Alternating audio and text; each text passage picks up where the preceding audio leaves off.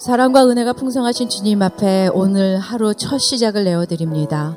성령님 오셔서 말씀으로 가르치시고 기도로 우리를 만나 주시옵소서.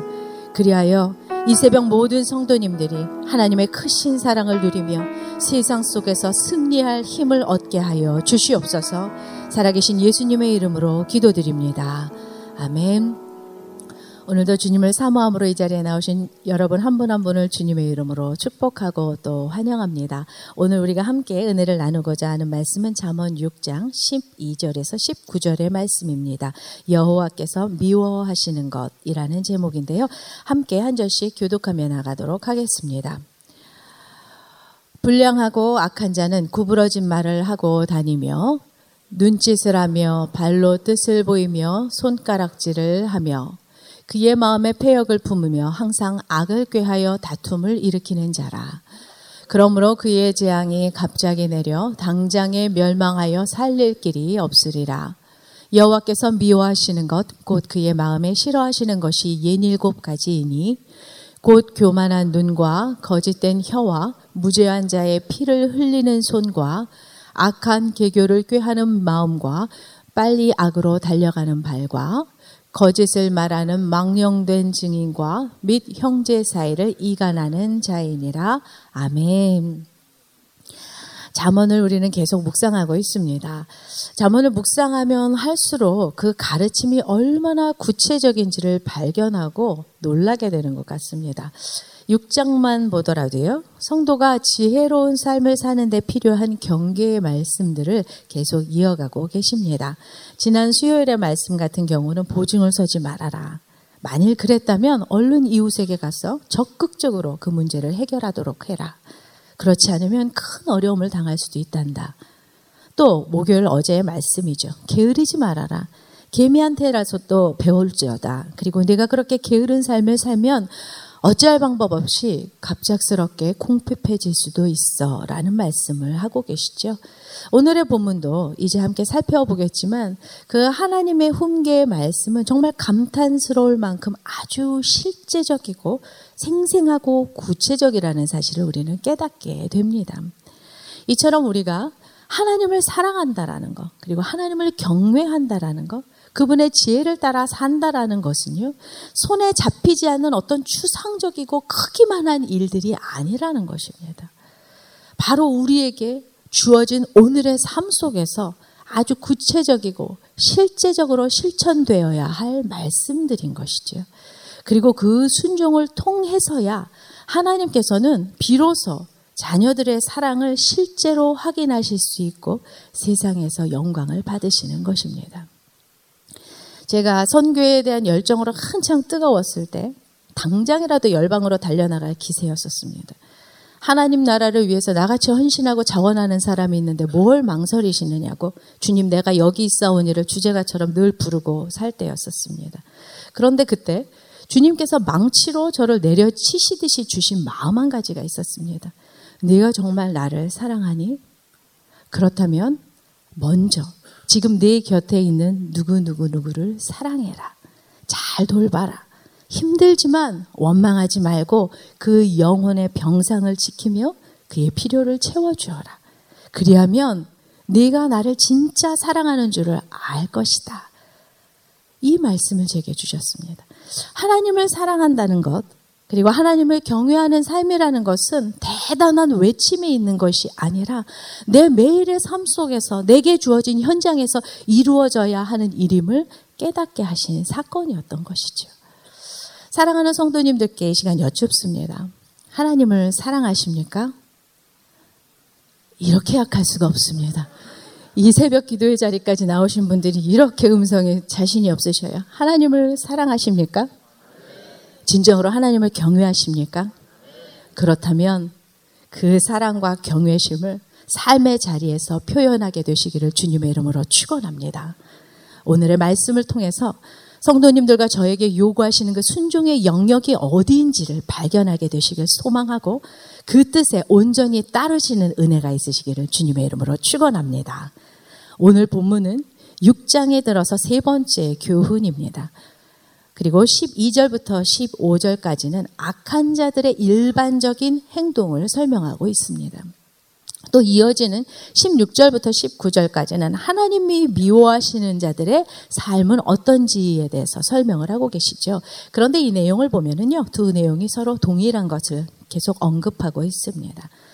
반복된다라는 것은 하나님께서 그만큼 이런 악한 자들의 악행을 미워하고 계신다라는 것을 의미하고 있는 것이죠. 먼저 12절과 13절 좀 함께 읽었으면 좋겠습니다. 읽습니다. 시작. 불량하고 악한 자는 구부러진 말을 하고 다니며 눈짓을 하며 발로 뜻을 보이며 손가락질을 하며 불량한 자 그리고 악한 자는 항상 성경에서 대부분 같이 사용된다고 합니다. 사회에 도무지 아무런 유익이 되지 않는 무가치한 회방꾼이라는 의미입니다. 한번 주어진 인생이 무가치한 자라라고 정의가 된다는 것이 얼마나 안타까운지 모르겠습니다. 이처럼 악한 자는 어떤 행동을 하는 자들이라고 지금 성경에서 말씀하고 있는지를 보면은요. 먼저는 구부러진 말을 한다라고 설명하고 있습니다. 구부러진다라는 것은요. 구부러진 말이라는 것은 17절에 나오지요. 거짓된 혀라고 말합니다. 같은 것을 뜻합니다. 늘 자신의 나쁜 행실들을 거짓말로 합리화시키고 타인에게 말로 해를 끼치는 그런 사람을 말하는 것이죠. 이런 사람들은 말하는 것마다 거짓말입니다. 그리고 자신을 포장하고 과대하게 자신을 높이고는 하죠. 신앙 좋은 것처럼 그럴싸하게 자신을 높이고 포장하지만 그 속 사람은 하나님에게서 멀어져 있는 사람들입니다. 요한복음 8장 44절에 보면 마귀의 특성이 거짓말이라고 단호하게 말씀하고 있거든요. 마귀는 거짓의 압이라고 말씀하고 있다라는 겁니다. 그래서 거짓말을 하고 다니는 자, 구부러진 말을 하고 다니는 사람들은 교회를 다닌다고는 하지만 그 언어에 예수가 없습니다. 예배 드릴 때는 은혜를 말하고 그럴싸하게 성경 말씀들을 나열하지만 삶에서는 그 입으로 또다시 거짓말을 하고 자신의 뜻대로 안 되면 남을 저주하는 입술이 되고 마는 것이죠. 야고보서 3장 8절에서 10절 말씀입니다. 함께 읽습니다. 시작. 혀는 능히 길들일 사람이 없나니 쉬지 아니하는 악이요 죽이는 독이 가득한 것이라. 이것으로 우리가 주 아버지를 찬송하고 또 이것으로 하나님의 형상대로 지음을 받은 사람을 저주하나니 한 입에서 찬송과 저주가 나오는도다. 내 형제들아 이것이 마땅하지 아니하니라. 예수를 제대로 믿게 되면 그리고 정말 구원받았다면 분명히 변화되는 것 가운데 하나가 바로 언어의 영역입니다. 예수를 믿는 자들은 언어부터 달라야 합니다. 하나님께서 창세기 1장 1절로부터 천지를 창조하실 때 말씀으로 창조하셨죠. 그리고 그 하나님의 형상을 따라 지음받은 우리들에게도 이 말씀의 능력을 주셨고 그 능력으로 세상을 통치하게 하셨습니다. 그런데 아담과 하와의 죄로 인해서 하나님과 구별되고 분리된 이후에 인간의 타락은 이 언어의 영역에서도 동일하게 드러나게 됩니다. 미움, 거짓, 절망의 언어, 비인격적이고 사람을 해치고 그 마음을 상하게 하는 언어들을 쏟아내면서 우리의 인간들은 세상을 혼잡하게 하고 깨어지게 하고 있습니다. 성도라면 먼저 이 언어 생활에서 구원받은 자임이 증거되어야 합니다. 거짓을 멀리하고 진리를 담으며 미움이 아닌 사랑을 말하며 소망과 생명의 말을 선포하는 입술이 되어야 할 것입니다. 사랑하는 성도님들의 언어 생활에 예수의 생명으로 가득하시기를 주님의 이름으로 축원합니다. 이어서 악인의 이 행동 양식을 13절에서 또 설명하고 있죠. 눈짓을 하며 발로 뜻을 보이며 손가락질을 한다라고 합니다. 눈짓을 한다라는 것은요. 17절에도 언급됩니다. 교만한 눈이라고 언급됩니다. 악한 뜻을 가지고 눈을 깜빡거린다. 한마디로 누군가를 조롱하고 보이지 않는 곳에서 누군가를 교만하게 얕보는 그런 행동들을 일컫는 것이죠. 또 한 가지, 발로 뜻을 보인다라는 것은 18절에 또 언급됩니다. 빨리 악으로 달려가는 발이라는 것을 의미하죠. 발이라는 것은 성경적으로 가장 은밀하고 보이지 않는다라는 의미가 있습니다. 가장 은밀하고 보이지 않는 그 인생의 발까지도 악한 일을 꾸미고 실행하는데 아주 바쁘게 쓰임을 받고 있다라는 것입니다. 또 한 가지 손가락질을 한다라는 것은요. 17절에 나오죠. 무죄한 자의 피를 흘리는 손과 같은 의미입니다. 손가락으로 누군가를 겨눈다라는 의미를 의미를 갖고요. 남을 모해하고 남을 조롱하고 남을 경멸하는 손가락의 의미입니다. 그렇다면 이런 악한 악인들의 이런 행동들은 근본적으로 원인이 어디에 있는 것일까? 바로 그것이 14절의 말씀에 나오고 있습니다. 14절 함께 읽습니다. 시작. 그의 마음에 폐역을 품으며 항상 악을 꾀하여 다툼을 일으키는 자라. 그의 마음에 폐역을 품으며 여기 폐역은 삐뚤어진 마음, 결국 하나님의 그 지혜의 말씀을 자신의 것으로 받지 않는 것을 뜻하는 것이죠. 진리를 사랑하지 않고 그 하나님의 생명, 지혜의 말씀에 순종하지 않기 때문에 자신의 몸의 모든 지체가 불의한 것으로 사용이 되고 많은 것입니다. 우리는 겉으로 드러난 어떤 악행들을 고치고 싶어 하죠. 그러나 악행은 드러난 열매일 뿐입니다. 그 뿌리에는 마음으로부터 하나님을 거부하고 따르지 않는 폐역함이 그 원인이 되고 있다는 것을 오늘의 말씀을 통해 우리는 볼 수 있습니다. 이런 악한 자들은 가는 곳마다 악을 꾀하면서 다툼을 일으키죠.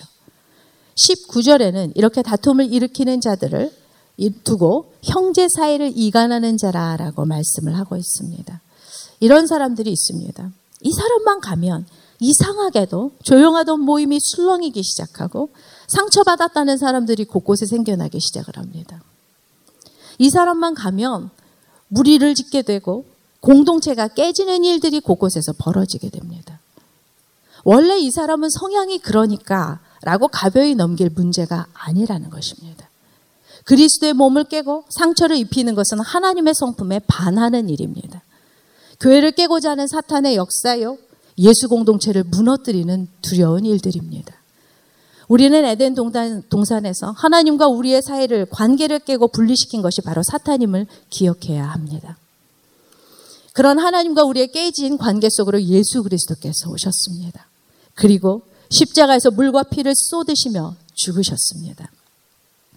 에베소서 2장 13절과 14절의 말씀인데요. 함께 소리내어 읽도록 하겠습니다. 시작. 이제는 전에 멀리 있던 너희가 그리스도 예수 안에서 그리스도의 피로 가까워졌느니라. 그는 우리의 화평이신지라.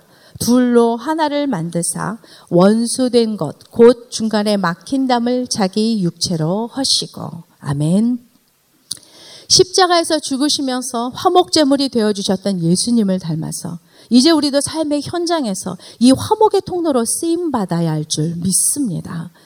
가는 곳곳마다 분열을 일으키고 형제 사이를 이간질하는 그 악인의 행태를 따를 것이 아니라 정말 우리가 예수의 제자가 된다면 정말 예수를 나의 구주로 모셨다면 우리가 가는 곳곳마다 이 예수께서 행하셨던 둘이 하나가 되어지는 역사가 있어야 하지 않겠습니까? 사랑하는 여러분, 이것은 하나님께서 참으로 기뻐하시는 일이시기에 마태복음 5장에 보면 화평케 하는 자는 복이 있다라고 약속해 주셨습니다. 오늘 이 말씀을 따라서 여러분들께서 가시는 곳곳마다 행하시는 모든 일마다 주님께서 기뻐하시는 일을 이루는 복된 인생 되시기를 주님의 이름으로 축원합니다. 아멘. 하나님께서는 오늘의 말씀에서 악한 자들을 미워하신다라고 말씀합니다. 이 미워하신다는 것은 그냥 미워하는 게 아니라 가증스럽게 여긴다라는 의미죠. 이런 악인들에게는 하나님의 심판이 임합니다. 도무지 손쓸 도리가 없이 말이죠. 15절의 말씀입니다. 함께 읽습니다. 시작. 그러므로 그의 재앙이 갑자기 내려 당장에 멸망하여 살릴 길이 없으리라. 전혀 예상하지 못한 상태에서 아주 갑작스럽게 임할 것입니다. 그때에 아무리 후회를 하고 누군가에게 도움을 요청해도 아무도 도움을 줄 수 없을 것입니다. 아주 절망스러운 상태에 내몰리게 되는 것이죠. 이 막다른 곳에 이르기까지 하나님께서 그대로 두셨을까요? 아니요. 사랑의 하나님께서는 우리가 어그러질 때마다 빗나갈 때마다 지혜로 도전해 주시고 깨달을 수 있도록 끊임없이 상황들을 통하여 말씀해 주십니다. 그러나 그때마다 악인들의 마음은 패역하여서 그 하나님의 지혜를 거스리고 귀를 닫은 채 거역하였기 때문에 그들의 결국은 이렇게 하나님의 심판을 받게 되는 것입니다. 그때가 오기 전에 돌이킬 수 있는 것, 그것이야말로 참된 은혜인 것입니다. 사랑하는 여러분, 오늘의 본문에서 거듭되는 설명은 우리에게 무엇을 가르쳐 주고 싶으신 것일까요? 바로 하나님의 지혜를 거부하는 악인들은 모든 행위로서도 악하다는 것을 우리는 볼 수 있습니다. 그리고 더 놀라운 것은 그 악한 일을 저지르는데 자신들의 몸 전체를 도구로 사용하고 있다라는 사실인 것이죠. 이에 대해 사도 바울은 로마서에서 이렇게 말씀을 하고 있습니다. 로마서 6장 12절에서 13절 말씀인데요. 함께 소리내 읽겠습니다. 시작. 그러므로 너희는 죄가 너희 죽을 몸을 지배하지 못하게 하여 몸의 사욕에 순종하지 말고 또한 너희 지체를 불의의 무기로 죄에게 내주지 말고 오직 너희 자신을 죽은 자 가운데서 다시 살아난 자 같이 하나님께 드리며 너희 지체를 의의 무기로 하나님께 드리라. 아멘. 성도는 마땅히 하나님이 왕 노릇하시고 통치하셔야 할 인생입니다. 예수를 믿음으로 인하여 그분을 구주로 모셨기 때문이죠. 주인으로 모셨기 때문이죠. 그런데도요, 그 속에 죄가 여전히 왕도를 하고 있다라고 지금 사도 바울이 통탄하고 있는 것입니다. 결국은 죄의 종이 되어서 불의를 행하며 살아가는 인생이 되고 마는 것입니다. 사탄의 두 가지 전략이 있죠. 하나는 예수를 믿지 못하게 하는 것입니다. 또 하나는 예수를 믿은 사람들이 성도가 성도답지 못하게 살아가게 하는 것. 그래서 유혹하고 미혹하는 것, 이 두 가지인 것입니다. 집요하게 성도들을 유혹해서 믿음의 길을 포기하게 만들고 죄에서 허욱적거리면서 아무 능력도 아무 권세도 없는 그런 무능력한 그리스도인으로 만들어 버리는 것이지요. 전도를 위해서 제가 많은 분들을 만나게 됩니다. 그 중에 성경 안에 있는 진리의 말씀들을 읽으면서 구구절절이 옳은 말씀이다라고 반응하는 분들을 만나게 됩니다. 그럼 참 반갑습니다. 그런데요, 그럼 함께 교회 좀 가시자라고 인도를 하면은요, 손사래를 칩니다. 예수 믿는 사람들이 싫다라고 합니다. 성경과 사는, 너무 사는 게 다르기 때문에 싫다라는 거죠. 그분들 이야기를 들어보니 예수 믿는 사람한테 사기당했습니다. 또 그분들 이야기를 들어보니 교회 다닌다는 상사가 주일에는 교회를 가면서 평일에는 지독한 말들로 내뱉어서 모든 직원들에게 큰 상처를 주었다라는 것입니다. 세상은 제대로 믿고 온전히 변화받은 그리스도인을 보기를 원하고 있습니다. 그렇다면 믿는 우리 신앙인들은 도대체 어떻게 살아야 할까요? 앞서 읽은 로마서 6장 13절에 보면 자신을 하나님께 구별하여 드리고 우리의 지체를 의의 무기로 드려야 한다라고 말씀하고 있습니다. 사랑하는 성도 여러분, 세상은 갈수록 악해지고 있습니다. 앞으로 더 악해질 것입니다. 그런데 이런 세상을 살아가면서 성도된 우리가 그저 불의한 길에 함께하지 않는다라는 정도의 그 소극적인 태도로 만족하지 않게 되시기를 축원합니다. 그것을 넘어서 로마서 12장 1절에서 말씀하고 있는 것처럼 우리의 몸을 하나님이 기뻐하시는 거룩한 산 제물로 드리는 그런 거룩한 산 제사로 드리는 적극적인 신앙인이 되시기를 바랍니다. 이런 성도야말로 세상이 보기를 원하는 변화받은 그리스도인의 모습이며 동시에 하나님께서 영광과 찬송을 받으실 수 있는 삶이 되는 것입니다. 그럼 이런 신앙인으로 살아가는 것 우리가 어떻게 하면 살아갈 수 있을까요? 내가 노력하고 애쓴다고 과연 그것이 가능할까요? 아닙니다. 절대 우리가 인간적인 노력으로 이 삶을 살아나갈 수 있는 일이 아니라는 것이죠. 오직 성령의 다스림을 받을 때야 가능한 일인 것입니다. 에베소서 5장 8절에 보면 이런 말씀이 있습니다. 너희가 전에는 어두움이더니 이제는 주 안에서 빛이라 빛의 자녀들처럼 행하라 라고 말씀하신 주님께서 에베소서 5장 18절에는 오직 성령으로 충만함을 받으라 라고 답을 주셨습니다. 우리는 이것을 기억해야 합니다. 이 땅에서 우리가 하나님의 자녀답게 사는 길, 그것은 오직 성령의 충만과 성령의 통치를 받는 것 외에는 따로 없습니다. 따라서 우리 몸의 모든 지체를 통하여 하나님의 말씀에 순종하고 굴복하는 일, 그리스도의 영광을 드러내는 일은 우리의 전 인격이 성령의 다스림을 받을 때에야 가능한 일인 줄 믿습니다.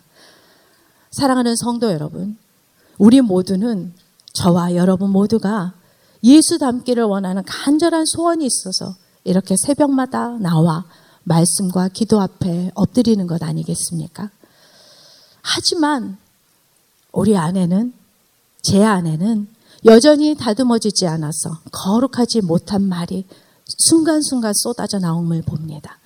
여전히도 거친 나의 손짓이, 여전히도 거친 나의 악한 발들이 남아있는 게 사실입니다. 우리는 여전히 그래서 주 안에서 공사 중인 것입니다. 성화를 이루어가는 이 과정 속에서 그리스도의 몸을 세워가고 있는 것입니다.